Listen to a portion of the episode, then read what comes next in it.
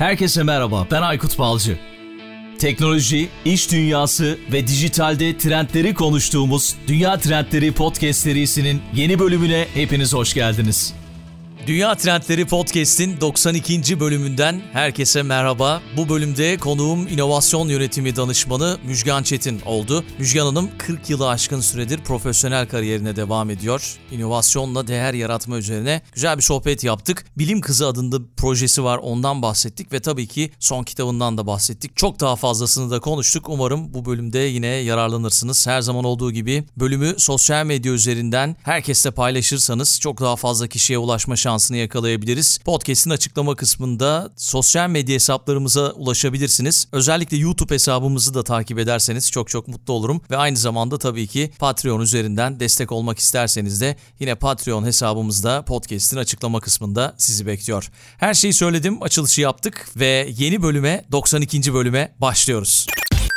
Konuğuma bir merhaba demeden önce isterseniz biraz anlatayım kimdir. İlk defa duyanlar olabilir. Aslında çok değerli bir profesyonel. Kaçırdığınız için pişman olacaksınız diye düşünüyorum. Müjgan Çetin Orta Doğu Teknik Üniversitesi Endüstri Mühendisliğinden mezun olduktan sonra uzun yıllar boyunca kariyerinde birçok yeniliğe imza atmış bir profesyonel. Ne mesela Arçelik AŞ'nin ilk kadın mühendis yöneticilerinden biri. Aynı zamanda TÜBİTAK'ta önemli çalışmalara imza atmış yönetici olduğu dönemde. TÜBİTAK'ta internetin Türkiye'de kurulumu ve bütün üniversitelere yaygınlaştırılması çalışmalarında ekibine liderlik etmiş ve ULAK BİM'i kuran bir profesyonel. Aynı zamanda Avrupa Birliği Küresel İnovasyon Yönetimi Ödülünü 2014 yılında Türkiye'nin kazanmasına olanak sağlamış ilk akredite inovasyon yönetimi danışmanı olarak da yer alıyor. Ve ISO, ISO çok duyarız. International Standardization Office'in inovasyon yönetimi standardının hazırlanması için çalışmalara Türkiye delegesi olarak katılan ve deneyimlerini aktaran ve uluslararası dokümanların eş yazarı ve bunun büyük bir çoğunluğunda gönüllü olarak yapmış. İki tane kitabı var proje yapabilsem ve inovasyonla değer yaratanlar adında ki son kitabını bu bölümde konuşacağız. Aynı zamanda bilim kızıyla da bilim kızı projesiyle de 2016 yılından bu yana temel bilimler alanında lisans, yaşam bilimler alanında yüksek lisans ve doktora eğitimi alan kızlara sosyal inovasyon projesiyle destek olmaya devam ediyor. Tabii onun dışında birçok şey daha yapıyor. Bu bölümde konuşacağız. Üniversitelerde dersler, eğitimler veriyor. Ücretsiz eğitimleri var. Danışmanlıklarını sürdürüyor. Ve Müjgan Hanım'a merhaba demek istiyorum. Müjgan Hanım hoş geldiniz. Hoş bulduk, merhaba.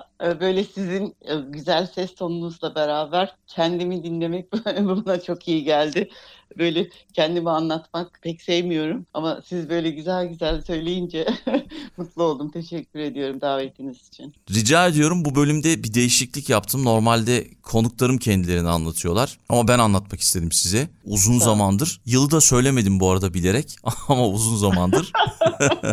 ben söylüyorum. Dün 60 yaşıma girdim artık yeni bir çağda ağzımı doldura doldura 60 yaşıma falan diye konuşabileceğim artık. Peki o zaman 40 yıllık bir kariyer yani öyle söyleyeyim. Siz söylediğiniz evet, için söylüyorum. Evet, Gerçekten evet. müthiş ve hala da öğrenmeye hevesli böyle işte sosyal medya üzerinden de birbirimizi takip ediyoruz. Sürekli araştıran, sürekli dinleyen, okuyan ve devam eden ve aynı zamanda yanılmıyorsam bir üniversite daha okuyorsunuz şu anda sosyoloji alanında. Mezun oldum. Mezun Artık oldunuz kendimi... ha.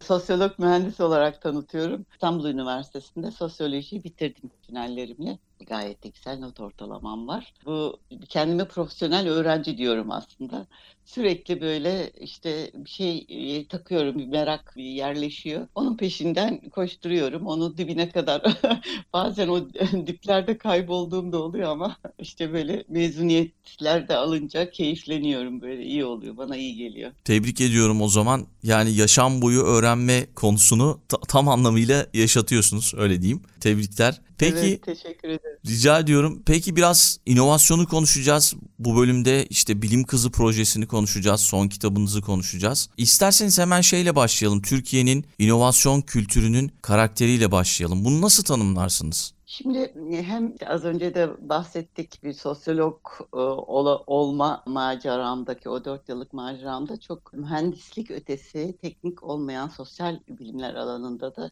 çok değişik okumalar yaptım ve çok güzel şeyler öğrendim. Bu, bu da bana çok değer kattığını düşünüyorum ve böyle bir tarihsel bakışla bakmanın daha doğru olduğunu düşünmeye başladım. Eskiden 10 yıl, 30 yıl 40 yıl bana çok e, uzakmış gibi, çok eskiymiş gibi gelirken bu bakış açısıyla binlerce yıl yakınmış gibi hissetmeye başladım ve o gelişimi, o değişimi, o tarihsel zincir içerisinde izlemek daha kafamda oturttu kavramları ve yaptıklarımı. O yüzden bu sorunuzu tarihsel bir çerçeve içerisinde cevaplamak istiyorum. Türk tarihi diye baktığımız zaman milattan önce 6000'lere uzanan yazılı tarih taşları taşların üzerindeki tarihler bilim dediğimiz zaman pozitif bilim dediğimiz zaman biliyorsunuz hepsinin bir kanıtı olması lazım. Bir yazılı dokümana da dayandırmamız lazım sözlerimizi. Ben de oralarda aradım hep. Bu Türkiye'de içinde o 40 yıllık mühendislik ve çoğunlukla da yeniliğe dayalı çalışmalar yapmış biri olarak yaşadığım zorlukları, başarıları,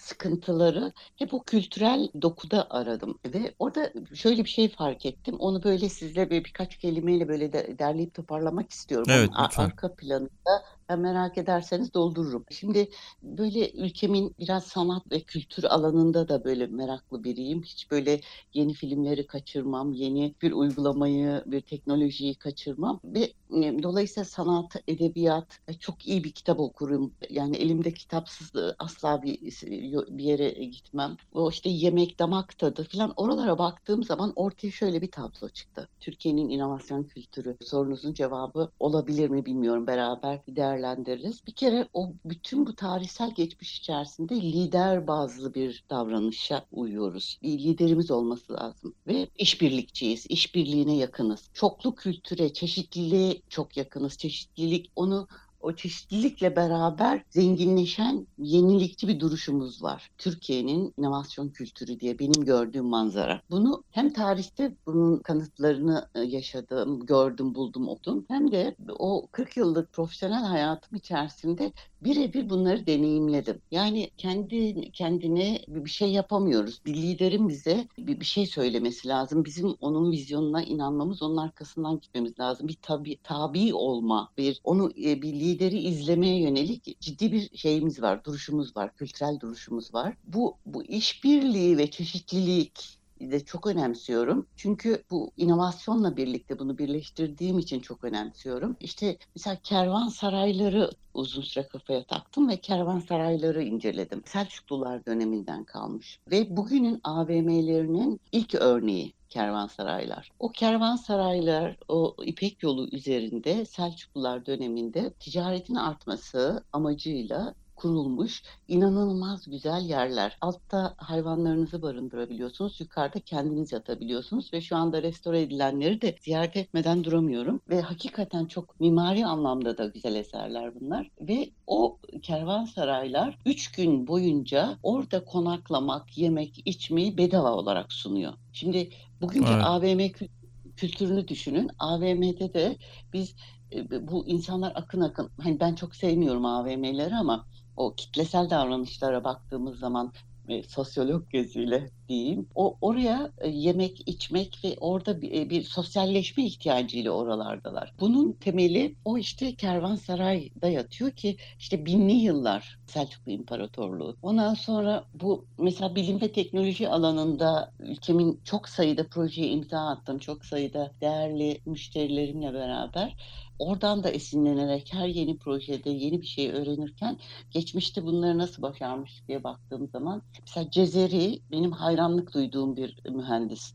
Bir Kürt mühendis Artuklu Beyliği zamanında onun İstanbul'da da çok güzel müzesini yaptılar. Bu Çalışkan Ailesi Hı? kitabı var Cezeri'nin Kitabül, Kitabül Hiyel diye yanlış hatırlamıyorsam. Orada onu o kitaptaki çizimlerini bir prototipleri dönüştürmüşler.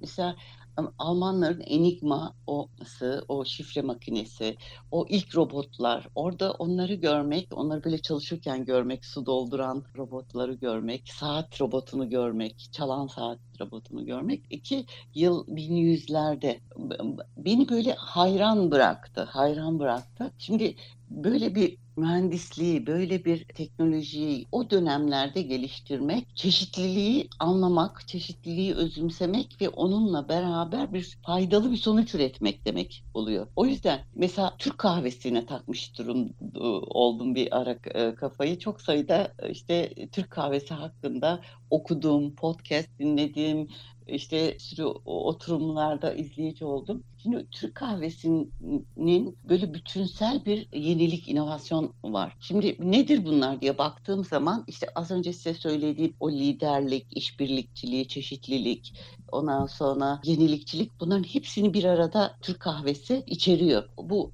işte markasıydı, Yunanlılar kaptıydı falan bunları bir kenara bırakıyorum. O olayın özüne özünü anlatmak istiyorum size. Şimdi dünyada dört değişik Türk kahvesi var. Çekirdeği var. İşte Osmanlılar zamanında 1500'lü yıllarda Yemen kahvesini alıyoruz.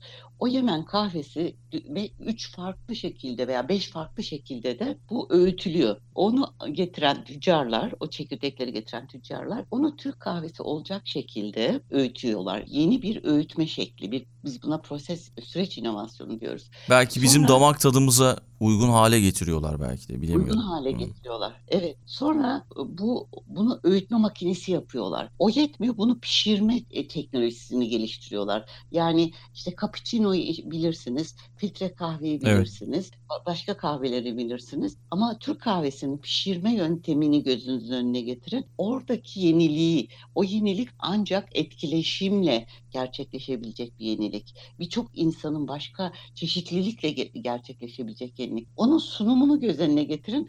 Nasıl onu böyle şeyle sunarız, lokumla beraber sunarız. Evet. Dünyanın hiçbir, hiçbir yerinde o ağzı geniş, mesela onun fincanı düşünün. Dünyanın hiçbir yerinde Türk kahvesi fincanını göremezsiniz. Sadece Türk kahvesinde ağzı böyle daha geniştir, dibi daha dardır. Biz o daha yavaş soğusun diye ve daha rahat içim sağlasın diye. Onu böyle yanında güzel şeyle sunarız, lokumla sunarız. Şimdi orada iş modeli inovasyonu var. Sonra kahvehaneler açılmış düşünün. Türk kahvesi o kadar tutulmuş ki kahvehaneler ilk defa o dönemde açılmaya başlamış. İnsanlar kahve içmek için bir yere gitmişler. Şimdi işte Starbucks'lar aldı onların yerini, kahve dünyaları aldı onların yerini. Cezvesi bile ona göre yapılmıştır herhalde o zaman. Yani cezve de özel yapılmış. O da bir inovasyon belki. Kesinlikle o da bir inovasyon. Onunla da e, o öyle de bitmiyor. Bu son zamanlarda e, işte Arçelik'in mesela e, Arçelik'le başlayan telve denilen bir kahve makinesi düşünün. Yani evet. yaptım bitti değil. E, telve e, Türk kahvesi pişiren ve Türk kahvesi tadında pişiren ilk Türk kahvesi makinesi telve. Arçelik'in ben bir eski bir Arçelikli olarak onları yakinen üzerinde yanlış hatırlamıyorsam 34 fikri hak var, patent var. Ve o öyle bir o 34 patentle korunmasına rağmen şu anda 6-7 tane firma Türk kahvesi pazarında, o mak- makinesi pazarında o makineyi satıyorlar. Beni çok etkileyen bir örnek bu Türk kahvesi. Evet. Şimdi düşünün yani çekirdek onu çekirdekten bunu bizim zevkle içebileceğimiz, keyifle sohbetimize eşlik ettirebileceğimiz bir ürün haline gelmesi için ürün inovasyonu var, süreç inovasyonu var, iş modeli inovasyonu var, ondan sonra teknolojik inovasyon var. Dolayısıyla Türkiye'nin inovasyon kültürü Türk kahvesi diyorum ben. Türk kahvesi işte bu inovasyon kültürü. Harika. yani şimdi ben baktım böyle bir kariyerinize. Yani LinkedIn üzerinden de takip ediyorum sizi. Uzun zamandır inovasyon anlatıyorsunuz. Bu alanda çok değerli çalışmalar yapmışsınız, yapmaya devam ediyorsunuz. Peki biraz inovasyonun gücünden bahsetsek bunu nasıl tanımlıyorsunuz? Şimdi yine bunu biraz bile böyle tarihsel bir çerçeve içerisinde endüstri mühendisiyim ben. O yüzden biraz da hani üretici, üretim teknikleri, metotları, verimlilik falan o, o gözlerle de böyle biraz tarihsel bir platformda altyapı üzerinden e, ifade etmek istiyorum. Şimdi dünyada ki hani tarih sanki orta çağla başlıyormuş gibi öyle izah edilir ama daha eski tarihlerde çok yazılmadığı için veya, veya yazılı kaynaklar yok edildiği için daha eski tarihleri çok gidilmez. Hep işte ve biz de Avrupa'nın yazdığı tarih üzerinden pozitif bilim üzerinde ilerleriz ve onlar da Orta Çağ derebeyliğiyle başlarlar. Orada böyle aristokrasi vardır, derebeylik vardır, toprak ağları vardır filan. Böyle işte şimdi de e, diziler seyrediyorum Netflix'te. E, Downton Abbey tam o aristokrasi hayatını İngilizce. Evet. Onu çok güzel izlediniz mi bilmiyorum. Çok güzel anlatıyor yani ve biraz da böyle ironiyle çok da gerçekçi bir şekilde anlatıyor. Bu oradaki değer toprak sahibi olmaktı o zaman. Sonra bir işte şeyle hep Leonardo'yla, Rönesans'la, işte Avrupa'nın aydınlanmasıyla ortaya çıkan ve ticaretin artmasıyla şehir kentleri, coğrafi keşifler, işte Afrikalıların 3 milyon zencinin gemilere doldurulup Amerika'ya bir köle olarak taşınması ve hala yıkılamayan o anlayışlar falan ulus devletlere dönüşüyor. Ve ondan sonra da kapitalizm başlıyor ve artık tarımsal üretimden bir biz işte maden çıkarmak ki Almanya'nın güneyinde siz de oralardasınız. O evet. yerin ciğer, yerlerini deşerek o kömürler çıkararak işte tren buharlı makineler ve tekstil makineleriyle falan bu artık çoğaltma dönemine, aynılık dönemine doğru girmeye başlıyor üretimde dünya ve işte köleleri çalıştırsanız bile onlara ücret ödemeseniz bile pahalı olan şeker, şeker kamışının şekere dönüşmesinin tarihini de mesela merak eder isterseniz onu da bir ara kafaya takmıştım onu. Onun üzerinde de epey bir okuma yapmıştım. Orada onun ne kadar zorlu bir süreçle o, o kölelerin o çalışma şartları içerisinde bir aristokratın e, kahvesine şeker koymasıyla için onların ne kadar büyük acılar çektiğini öğrenmiştim. İşte kölelerle onları ücretleri sıfırlayarak onları çok hale getirince kahveyi çok hale getirince çoklamaya başlayınca dolayısıyla orada bir ticaret şeyi arttı. Ne, ne kadar çok satarsan o kadar çok üretme ihtiyacı doğmaya başladı. Evet. Ve o sırada yine benim mesleğimin e, icadını yapan Taylor Ford, Fordizm baş, devri başladı. Endüstri mühendisleri Taylorizmin öğrencileriyiz. Onun her şeyi standartlaştır ve çok üret mantığı içerisinde biz yetiştirildik ve bütün büyük bir zamanım, mesleki zamanımda o şekilde gerçekleşti. Böyle o kadar çok araba üretilmeye başlandı ki herkes alabilsin. Ve bir anda bir, bir kısım liberal kapitalizm politikalarıyla beraber de bu desteklendi. İşçilere bir, bir, bir gıdım daha fazla verdiler ki maaşlarından o arabaları satmaları için işçiler arabalar almaya başladılar. Evet. Daha çok talep arttı, daha çok araba üretme ihtiyacı doğdu. Fakat tıkandı ekonomi bir yerde. O tıkanan ekonominin üzerine Birinci Dünya Savaşı ve İkinci Dünya Savaşı geldi. Ve o tam böyle durgunluk döneminde inovasyonun tarihçesinde ilk defa kitabında adını geçiren 1911'de Schumpeter vardır. İşte siz inovasyon kim anlatıyorsa Schumpeter anlatır. O bir kendisi bir ekonomist ve söylediği şey şu. Diyor ki bu durgunluğu aşabilmenin tek yolu aynılıktan vazgeçmek, yenilik özgünlükle sağlamaktır tüketiciye. Daha 1911'lerde bu söylenmesine rağmen çok Dünya Savaşı ile beraber bunlar bir kenara kalktı. Daha çok farkında olmadı e, dünya. Sonra işte İkinci Dünya Savaşı geldi. İkinci Dünya Savaşı'ndan sonra Amerika Birleşik Devletleri Berlin'de Savaş Müzesi'ne gitmiştim. O zaman çok çok özel e, siz gezdiniz mi bilmiyorum. Henüz gitmedim Berlin'e. Kesinlikle o Berlin'deki evet. o Savaş Müzesi'nde hiçbir kitapta, hiçbir dokümanda, makalede okumadığım şeyleri orada görünce çok etkilenmiştim. Onu özellikle gitmenizi tavsiye ediyorum. İkinci Dünya Savaşı sonraki şeyi merak ettim çünkü. Ne oldu? O sonra ne oldu? O topraklar Almanya yenildi de sonra nasıl paylaşıldı? O gördüklerim haritada o kadar güzel anlatılıyor ki işte Batı Berlin, Doğu Berlin'i gezip oradaki o farklılığı, o duruşu falan görünce bir sürü sorumun cevabını aldım. Amerika Birleşik Devletleri Avrupa'ya diyor ki ben sana 12 milyar dolar para vereceğim diyor. Bu 12 milyar doları ekonomik gelişme için harcayacaksın diyor. Ekonomik gelişmenin de ben de bunu takip edeceğim. Bu takibim içinde OECD'yi kuruyor Ekonomik İşbirliği Teşkilatı'na. Evet. 1960'larda Türkiye'de ilk üyelerinden, ilk 20 kurucu üyelerinden Türkiye. Şu anda OECD'nin işte 30 dan fazla üyesi var doğru hatırlıyorsam. Ve o dönemde bu paraları ekonomik gelişme için harcayacaksınız ama ARGE nedir, teknoloji nedir, temel araştırmalar nedir bunları diyor İtalya'da Frascati kasabasında Falcineri diye bir İtalyan aristokratın çok harika bir şatosu var. Onu fotoğraflarını bulabilirsiniz internetten. O şatoda bir sürü uzmanı topluyor. Arge'nin tanımını yaptırıyor. Temel bilimin tanımını yaptırıyor. Teknolojinin tanımını yaptırıyor. İlk Frascati kılavuzu işte 1960'larda yayınlanıyor. Nedir ki herkes aynı parayı aynı yere harcadığını orada istatistiklerle, grafiklerle ifade edilecek ki Amerika Birleşik Devletleri'de paranın doğru yere harcandığını. Yani Marshall Planı deyince biz hep işte süt tozu falan Hı, e, herkesin aklına o geliyor ilk. Evet o, o gelir ama böyle de bir e, arka plan var inovasyonla ilgili. İlk e, uluslararası dokümanların üretilmesi Frascati kılavuzuyladır. Sonra işte bu uluslararası ticaret artmaya başlayınca 92'de Oslo'da bir araya geliyor yine uzmanlar. İnovasyonu tanımlıyorlar. TÜBİTAK da bunu 2005 yılında ilk defa kabul ediyor Oslo kılavuzunu ve yayınlıyor. İnternetten sorduğunuz zaman bu Oslo kılavuzu, Frascati kılavuzu elinize ulaşıyor. Böyle kalın kalın dokümanlar, her şeyin tanımlandığı anlatıldığı, detaylarıyla anlatıldığı dokümanlar bunlar. Şimdi e böylece dünya pandemi öncesi şeyle 2000 yılların başında 2005'lere doğru yenilikle yani aynılıkla her şeyin birbirinin aynısı olduğu, hepimizin askeri şekilde moda kavramı da yaratılarak aynı giyindiğimiz, aynı saçlarımızı taradığımız, aynı ayakkabılarla aynı evlerde yaşadığımız, o standartlaştığımız, askere dönüştüğümüz dünya yavaş yavaş ekonomi e, biliyorsunuz 2005'te Çin'in devreye girmesiyle beraber, dünya ticaretine girmesiyle beraber dünya ekonomisi böyle bir sarsıldı. Çünkü Çin bunu çok iyi başardı. Daha önce Almanya'nın, Türkiye'nin, İtalya'nın yaptığı her şeyi çok ucuza yapmaya başladı. Evet. Çünkü Sonra o, uzmanlaştılar. O, evet. Evet. O zaman herkes böyle bir silkindi.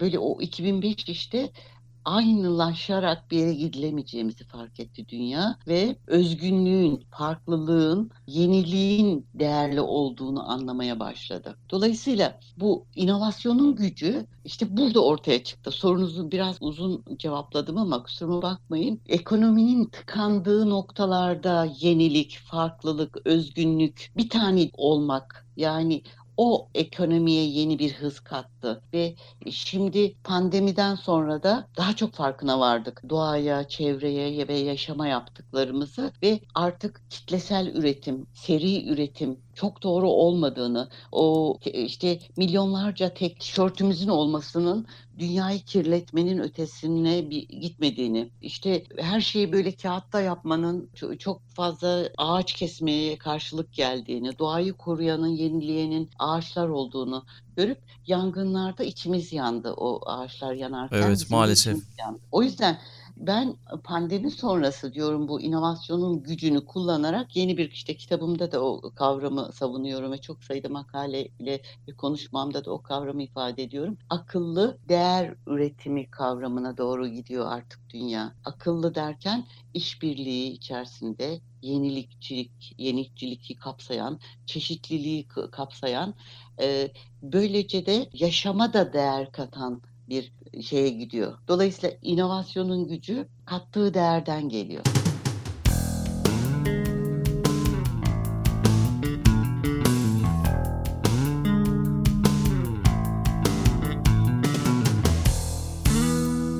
Yani zaten şöyle pandemiden de bahsettiniz. Gerçekten inovasyon için harekete geçiren bir unsur oldu. Birçok alan için harekete geçiren bir unsur oldu ama inovasyon için de öyle. Geçenlerde bir, bir yerde denk geldim. Almanya'dan da bahsettiniz ondan bahsedeyim. Almanya Avrupa'nın en çok patent sahibi olan ülkesiymiş. Ama buna evet. rağmen yeterli startup çıkmıyor. Neden bizden yeterli startup çıkmıyor gibi bir şey içerisindeler. Tereddüt içerisindeler. Bunu araştırmaya başlamışlar. Neden? Yani bu kadar biz işte şimdi siz anlattınız ya araştırma geliştirme tarafında çok iyiler. Çok fazla enstitü var, araştırma merkezi var.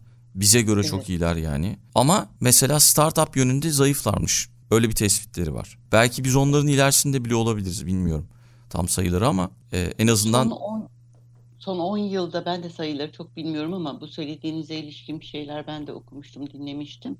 Son 10 yılda Türkiye'de hem üniversitelerde bu BİK girişimleri, üniversitelerin teknoloji transfer ofisleri ve kamunun bu konuda girişimcilere verdiği destekler çok sayıda sivil toplum örgütünün girişimci geliştirme alanındaki eğitimleri ile beraber girişimci sayımız arttı. Burada ülkemizde her değer tutunamıyor veya çok zor tutunuyor. Burada tutunamayan girişimcilerimiz de tabii Amerika'ya gidiyorlar, Avrupa'ya gidiyorlar. Beyin göçü de o, o sebeple yaşanıyor. İşte Udemy platformunda benim derslerim var. Gençler için inovasyon diye. Mesela Udemy bir benim okuldaşım bir ODTÜ'lü gencin platformu. Türkiye'de tutunam tutunamadığı için, o değeri anlaşılamadığı için Amerika'da şu anda bütün dünyaya yayılmış. 8 bin öğrencim var orada. 13 farklı dilde 80 ülkeden öğrencim var. Şimdi bir ve dünya markası haline gelmiş durumda. Coursera ile edX'le bu elektronik e-learning alanında çok güzel bir örnek. Ve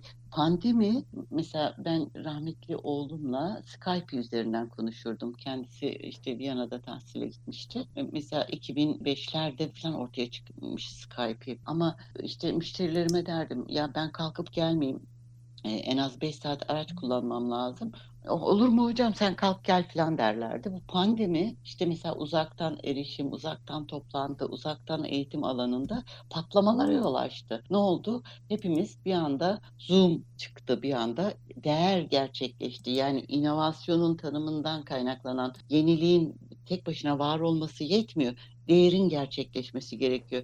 Dolayısıyla salgın bu bir sürü teknoloji değeri gerçekleştirdi ve işte bu sizinle bu konuşabilmemizde siz Almanya'da ben Kuşadası'nda bu değeri gerçekleştirebilmemizin temelinde de aslında bence salgının etkisi var. Yoksa hani bir şekilde sizinle ben kalkar gelirdim Almanya'ya.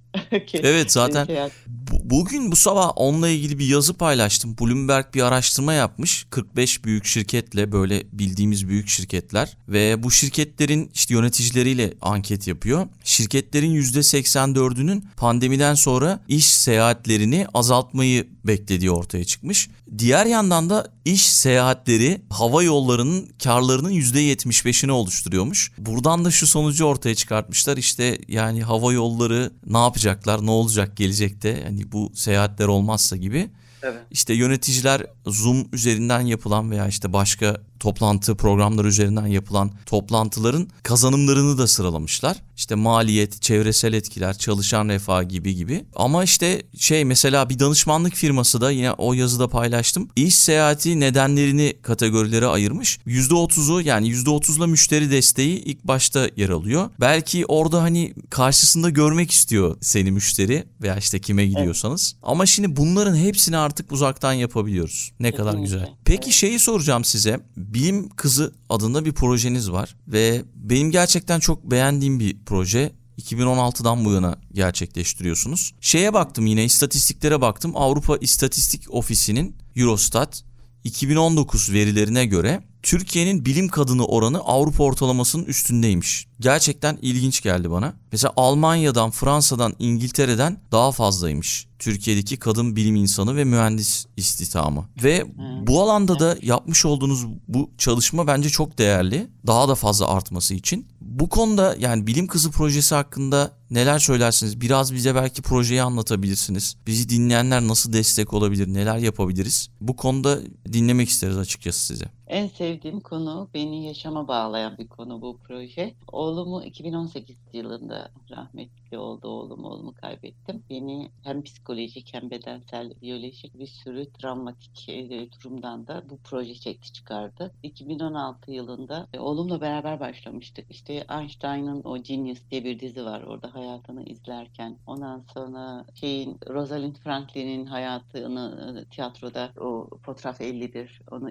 izledikten bittikten sonra bu böyle bir projeye başlamıştık. Sonra oğlum e, rahmetli olduktan sonra tabii tüm dünyam dağılınca hani ya ölümü bekleyecektim. Bekleyince de gelmiyor. Evet. Ya da hayat şekilde tutunacaktım. Ben de bu projeyle e, tutundum ve kitabıma başlamıştım. E, bu kitabımı dedim Müjgan kalk bitir. Ondan sonra bu kitabını sat. Bunun da gelirini Bilim Kızı projesine ayağa kaldır. Bana güldüler. Dediler ki ya kitap satarak hani sen hani ne yapabilirsin ki? Kitap prestij için yazılır. Gelir elde etmek için yazılmaz. Yok dedim ben satacağım. Kitabımı 210 liradan satıyorum.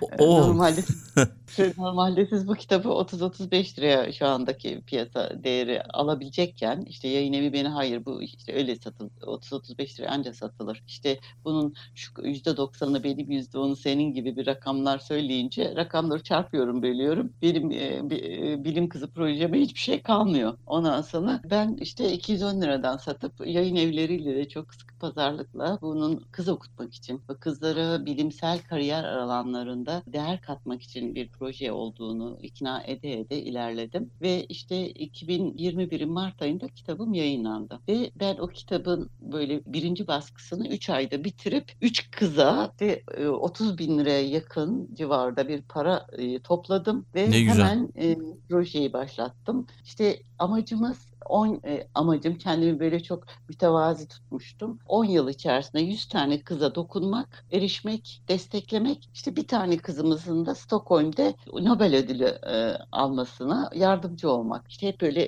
gözümü kapattığımda kendimi Stockholm'deki o sa- sarayda kızımı alkışlarken görüyorum. Ondan sonra e, kendimce saçımı nasıl yapayım, nasıl giyineyim? Kadınların böyle şeyleri vardır ya. Evet Böyle doğru. kocaman öyle onu alkışlayayım acaba filan işte gibi hevesler içerisinde projeyi başlattık. Türkiye Eğitim Vakfı üzerinden veriyorum. İşte hani üçer üçer verirsem 10 yılda ben 100 kızımıza erişirim derken projeyi açtık duyurduk. Şu anda dün itibariyle 36 kızımız başvurdu. Harika. Kızları bir görseniz yani ben iki senede herhalde o 100 kızımıza o hedefe erişeceğim. Dolayısıyla Nobel ödülü için çok daha büyük şansımız olacak. Yani yüzde birlik bir şeyken işte binde birlik falan bir şeyle Nobel'e daha iyi koşabileceğiz. O 36 kızımızın işte e, önümüzdeki hafta mentor ve menti eğitimlerimiz var. Bunlar hocalarımızla dünyanın çok farklı yerlerinden çok değerli hocalarımız var. Sadece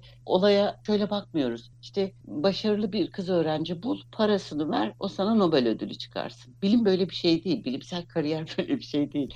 Yani ihtiyacı olana burs verebilmek. O projenin bir adımı. İkinci adım mentörlük hizmeti. Şimdi e, siz de genç bir iş insanı olarak girişimci olarak yaşamınızda dönem dönem kafanızda kırılmalar yaşa oluştu. Meslek seçimi, ülke seçimi, evladınız oldu, evlendiniz filan Evet. gibi böyle bir kadının yaşamında çok daha fazla kırılma var. İşte o tam o genç kızlık döneminde kadın olmanın getirdiği, aşık olmanın getirdiği, evlenme, ondan sonra iş seçme, işte evin e, yemeğini yapma, temizliğini yapma, büyüklerine bakma, bir taraftan da bilimsel kariyer yapma. Belki kocasını boşuyor, belki annesi babası ölüyor. O süreç o kadar uzun bir süreç ki ve işte işten atılıyor. Bunların yanında bir de hangi alanda bilim öyle dipsiz bir kuyu ki Aykut Bey. Orada yapabileceğiniz o kadar çok şey var ki. Onların hangisine yoğunlaşmanız lazım? Ve oraya da yoğunlaştığınız zaman da bir alana böyle gittiğiniz zaman bir 10 sene harcıyorsunuz sonra toslayabiliyorsunuz duvara. O gittiğiniz yol yol olmuyor.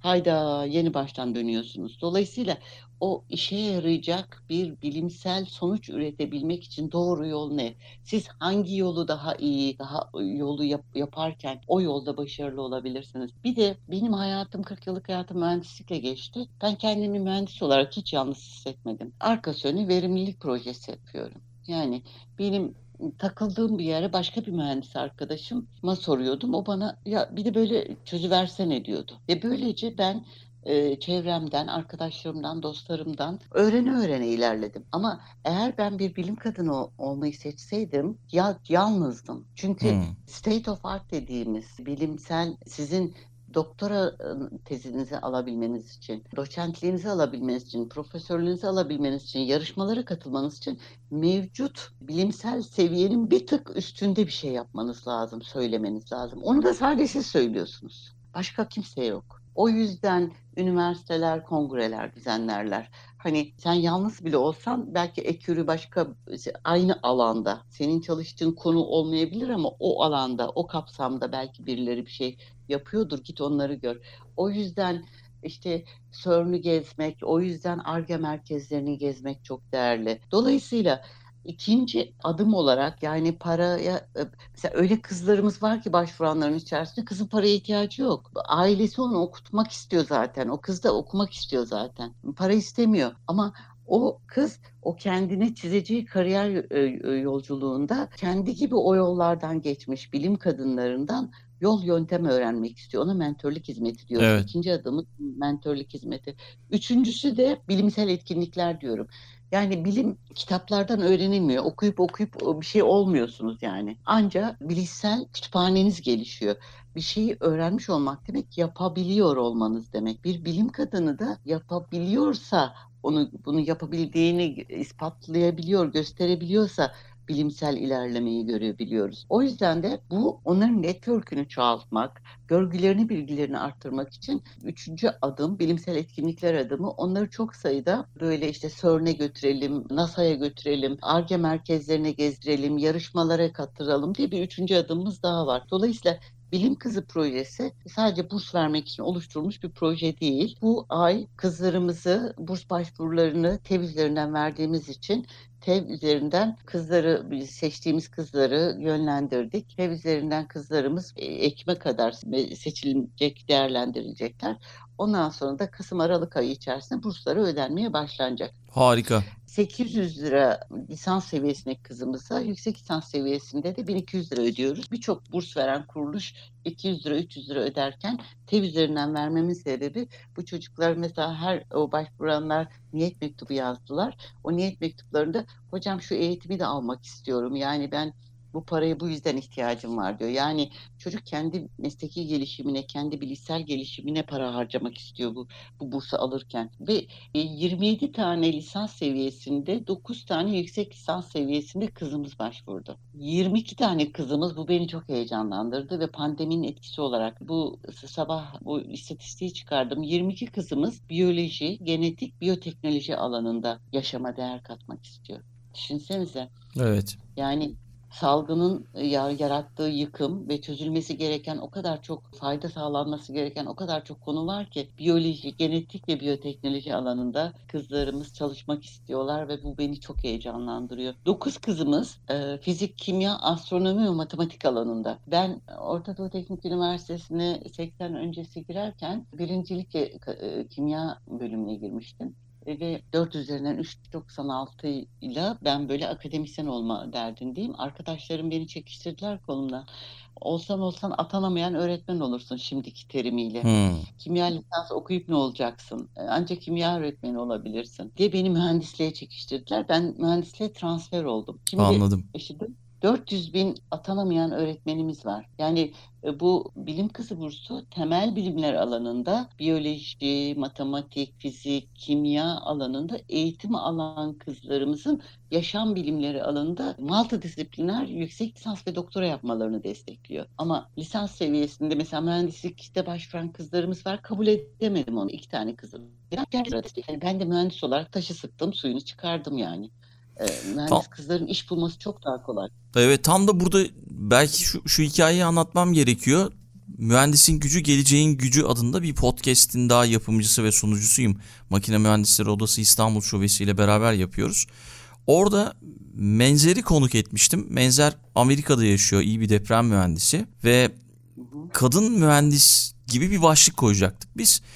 O karşı çıktı buna. Yani mühendis mühendistir dedi. Kadın erkek olmaz. Sonra düşündüm yani gerçekten bende de bir farkındalık yarattı. Evet mühendis mühendistir. Niye kadın mühendis diye belirtiyoruz? Erkek mühendis diye belirtiyor muyuz? Belirtmiyoruz. Başından geçen bir olayı anlattı bana. Çok da ilginç. Bu arada Netflix'te yayınlanan Dream Big adında bir belgesel vardı. Şu anda hala devam ediyor mu bilmiyorum. Onun da ana karakterlerinden biri oyn orada oynadı. Mühendisliği işte sevdirmek adına yapılmış bir belgesel. O sırada yani çekimler sırasında işte bir çekim yapacaklar çocuklarla birlikte. Çocuklara bilim öğretecek belgesel sırasında deneyler yapacaklar. Yönetmeni bekliyorlar. Bir kız diyor ki yanındaki bir kız neyi bekliyoruz diyor. İşte Yönetmeni bekliyoruz diyor o da mühendis olarak. Hayır diyor sanırım diyor şeyi beklemiyoruz yönetmeni. Mühendis mühendisi bekliyoruz diyor. Mühendis benim diyor o kıza. Hayır diyor gerçek mühendisi bekliyoruz diyor. Gerçek mühendis benim diyor. Siz anlamıyorsunuz hanımefendi diyor o kızcağız. Ben oyuncu olan mühendis değil gerçek mühendisi bekliyoruz diyor. İnanamıyor şimdi yani onun mühendis olduğuna. Hayır diyor mühendis benim beni beklemiyorsunuz. Ben ben oynuyorum yani. Ama diyor böyle mühendis olur mu diyor. Süs, Menzer Hanım da biraz böyle süse püse e, meraklı birisi. Topuklu giyen falan inşaat mühendisi bu arada. Topuklu inşaat mühendisi böyle mühendis mi olur diyor. Kız ondan sonra şey evet diyor böyle mühendis olur. Niye olmasın yani? Ama ben diyor mühendis ben böyle topuklu giymeyi seviyorum şey giymeyi seviyorum ama ben avukat olmak istiyordum o yüzden diyor. Ben mühendis olabilir miyim diyor. Olabilirsin tabii diyor. Niye olamıyorsun? Böyle bir hikaye anlatmıştı. Ya yani şimdi o kadar çok ön yargı var ki bir de hani bu ön yargıları yıkmak adına da o mentörlük dediniz ya işte mesela o da çok önemli bir şey. Evet. Tabii şu anda bahsettiğimiz e, bilim kızlarımız yaşları daha büyük bilim kızları ama onlara verilecek deneyimler, mentörlükler çok çok önemli olacaktır diye düşünüyorum. Buradan da bu hikayeyi anlatmak istedim. Belki o belgeseli de izlemeyenler varsa bir şekilde bulup izleyebilirler. Çok ben de da izlemedim. E, gerçekten Dream Big adında çok güzel bir işe imza atmışlar. Orada da bir Türk mühendisin olması beni gururlandırmıştı. O yüzden de onu yayına alıp podcast'te konuk etmiştik. O podcast'in bölümünü de paylaşırım. Onu da dinlerseniz çok çok seviniriz. Memnuniyetle. Ben özellikle işte şey öncesi Temmuz-Ağustos döneminde Anadolu'dan kızları devşirmek istedim. İşte Uşak Üniversitesi ile böyle etkinlik yaptık. Böyle İstanbul, Ankara e, onlar zaten erişebiliyorlar diye. 10 ilimizden başvuru yapıldı. Bu 36 kızımız. İçindeki size başvuran kızlarımı söylüyorum. Anadolu'nun ne kadar büyük zenginliğe sahip olduğunu söylemeye çalışıyorum. Malatya, Uşak, Kütahya, Konya, Kırşehir, Karabük, Düzce, Kocaeli, Düşünebiliyor musunuz? Çok güzel. kızlar cıvıl cıvıl böyle ve notlarını bir görseniz Aykut Bey. Yani yüzde doksanı üç ve üstü notlarında, transkriptlerinde istedim kızların. İnanılır gibi değiller yani. Ve ben bu kızlarımıza daha fazla bağış, daha fazla katkı, daha fazla destek bekliyorum. O yüzden bu kızlarımızı reddetmek istemiyorum. Ancak işte beş kızımızı ancak toplayabildi. Bir üç tanesi benim kitaplarımın geliri. iki tane de dostum sağ olsun onlar destek oldular. Beş kızımıza para verebilecek durumdayım. Bu 36 kızımıza hayır diyemiyorum. O yüzden dinleyen herkese diyorum ki TEV'de 50 lirada olsa size dokunmayacak bir rakamı aylık 9 ay boyunca lütfen koyun oraya. O belki 10 tane, 100 tane 50 e, lira bir araya gelir. Bu kızlarımızın birinin bir aylık bursu olabilir. Ben para vermek istemiyorum, kimseye para bağışlamak istemiyorum diyorsanız lisans verdiğimiz bilim kızı gümüş takılarımız var. Sevdiğiniz kadınlara o gümüş takılardan alın hediye edin. Sen değerlisin Süper. deyin. Ondan sonra marketlerden 25 kuruşa torba alıyoruz. Torba alacağınıza veya üzerinde kocaman kocaman onların reklamı yazan plastik biraz daha dayanıklı plastikler torba alacağınıza 60 liraya bilim kızı bez çantalarımız var. Onlardan alın, onlardan kullanın diyorum. Ve şimdi sağ olsun yine başka bu lisansları da vererek çoğaltmak istiyorum bu gelirleri ki işte CERN'e gelelim, Almanya'ya gelelim. Sizin bölgenizde çok fazla ARGE kuruluşu varmış. Oraları kızlarımı evet, evet. alayım, ziyaret edelim, orada öğrenelim, görelim, merak ettiklerimizi soralım. Bilim kadınları insanlarıyla tanışalım, bilim insanlarıyla tanışalım derdindeyim. O yüzden bunları da söylemeden edemedim. Teşekkür ediyorum. Mutlaka bizim podcast'i dinleyen dinleyicilerimiz de destek olacaklardır. Şimdiden çok çok teşekkür ediyoruz. Müjgan Hanım çok teşekkürler. Güzel bir yayın oldu yine. Efsane yayınlarımızdan birine imza attık ve aynı zamanda podcast'in de çok sıkı bir takipçisisiniz. O yüzden de çok çok teşekkür ediyorum ayrıca. Katıldığınız için de çok çok sağ olun. Ben teşekkür ediyorum. Yine inovasyon ile değer katanlar kitabımı da alırlarsa kitabımın da geliri bilim kısmına bağışlanıyor. Bu kitabı alarak da ben kimseye hediye etmiyorum efendim. Kardeşlerime bile hediye etmedim. Herkesten parasını aldım. Çünkü para bana ait değil. O Harika. Parası. Hepsinin linklerini evet. podcast'ın açıklama kısmında bulabilirsiniz. Oradan herkes ulaşabilir. Teşekkür o zaman ediyorum bu imkanı sağladığınız için. Rica ediyorum. Ben de çok teşekkür ediyorum. O zaman bölümü kapatıyoruz. Dünya Trendleri Podcast serisinin bu bölümünün sonuna geldik. www.dünyatrendleri.com Twitter'da @dünya trendleri, Instagram'da dünya.trendleri adreslerinden Dünya Trendleri Podcast'i takip edebilirsiniz.